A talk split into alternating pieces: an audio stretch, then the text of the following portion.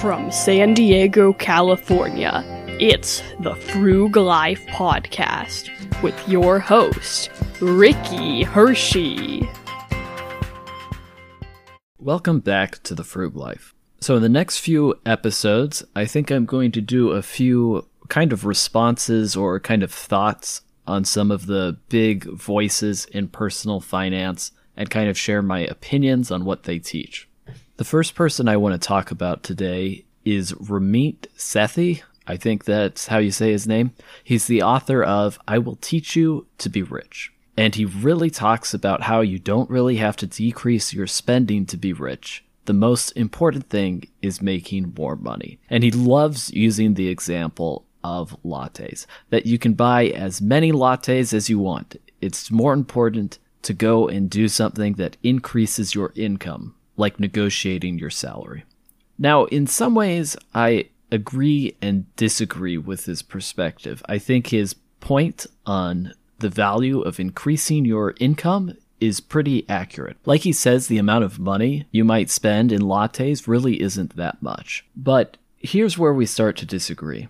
And that is, how many lattes should you drink? Well, I mean, for me, since I don't drink coffee, the answer is pretty simple. But even if the cost of lattes is potentially like trivial, how many sugary Starbucks drinks should you have? And here I think moderation and some deprivation is good, right? You shouldn't just give your body whatever it wants. As much as I'd like to drink sugary beverages all day, it's not good for me. And here, take another example something like Netflix. 15 bucks a month is pretty cheap, not a big deal, and it can save you a lot of money from going to the movies. At the same time, you always run the risk of overindulging and becoming a couch potato. It's really easy to just watch a Netflix episode and then the next and then the next.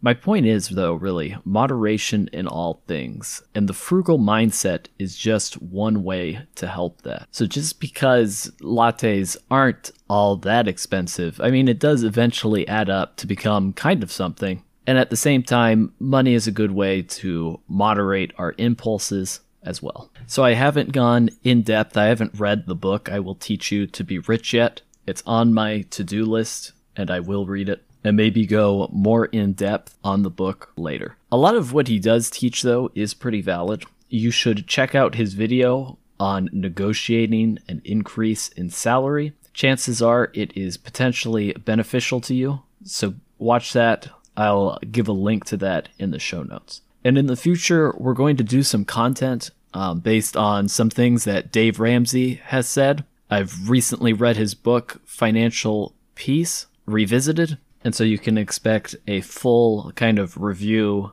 and discussion on that on the podcast shortly. Okay, and then on to the next segment. I also got an email somewhat recently that I thought was an interesting talking point. And here's what the email says. Ricky, here's a fact of life. People who are cheap don't do great in business. When it comes to social media, cheap people will do the following never take any action, outsource the social media accounts to virtual assistants, uh, blah, blah, blah, blah, blah. I don't want you to be cheap when it comes to Facebook, YouTube, Instagram, and LinkedIn. I want you I want to help you build a giant global brand, then monetize it. That's why I'm teaming up with blah blah blah blah blah to help make you millions. So if you're familiar with this email or just kind of what's going on here, um, for reference, this is an email I got from Grant Cardone. He is kind of a sales guru and here he's trying to sell me his like social media marketing course for like thousands of dollars or something like that. Uh, speaking of which,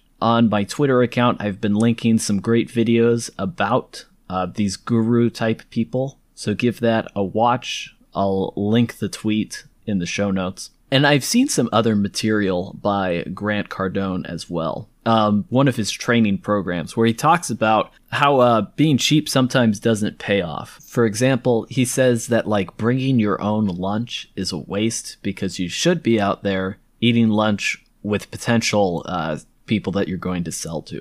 And so I think Grant does have some validity in this argument, right? That if you can get out there and have lunch with people that are that you can sell stuff to, uh, that is ideal, that lunch potentially has the opportunity to make you a lot more money. And I think for most of us who aren't in sales, we don't find opportunities like this. And now, of course, Grant, I think, makes the point that everyone is in sales. You're selling something, whether it be yourself or some product or something. Uh, that everyone is in sales, though, is the gist of it. And to that point, I don't know. I don't. I don't have a good response to that. I mean, in a way, it potentially is true. But being more realistic, I think most of the time, for most of us, just going to a restaurant for lunch is kind of a waste of money because in, in reality, we're probably not going to contact someone. And it's just us being over optimistic to go. Possibly. I mean, it depends on you. It depends on you as an individual.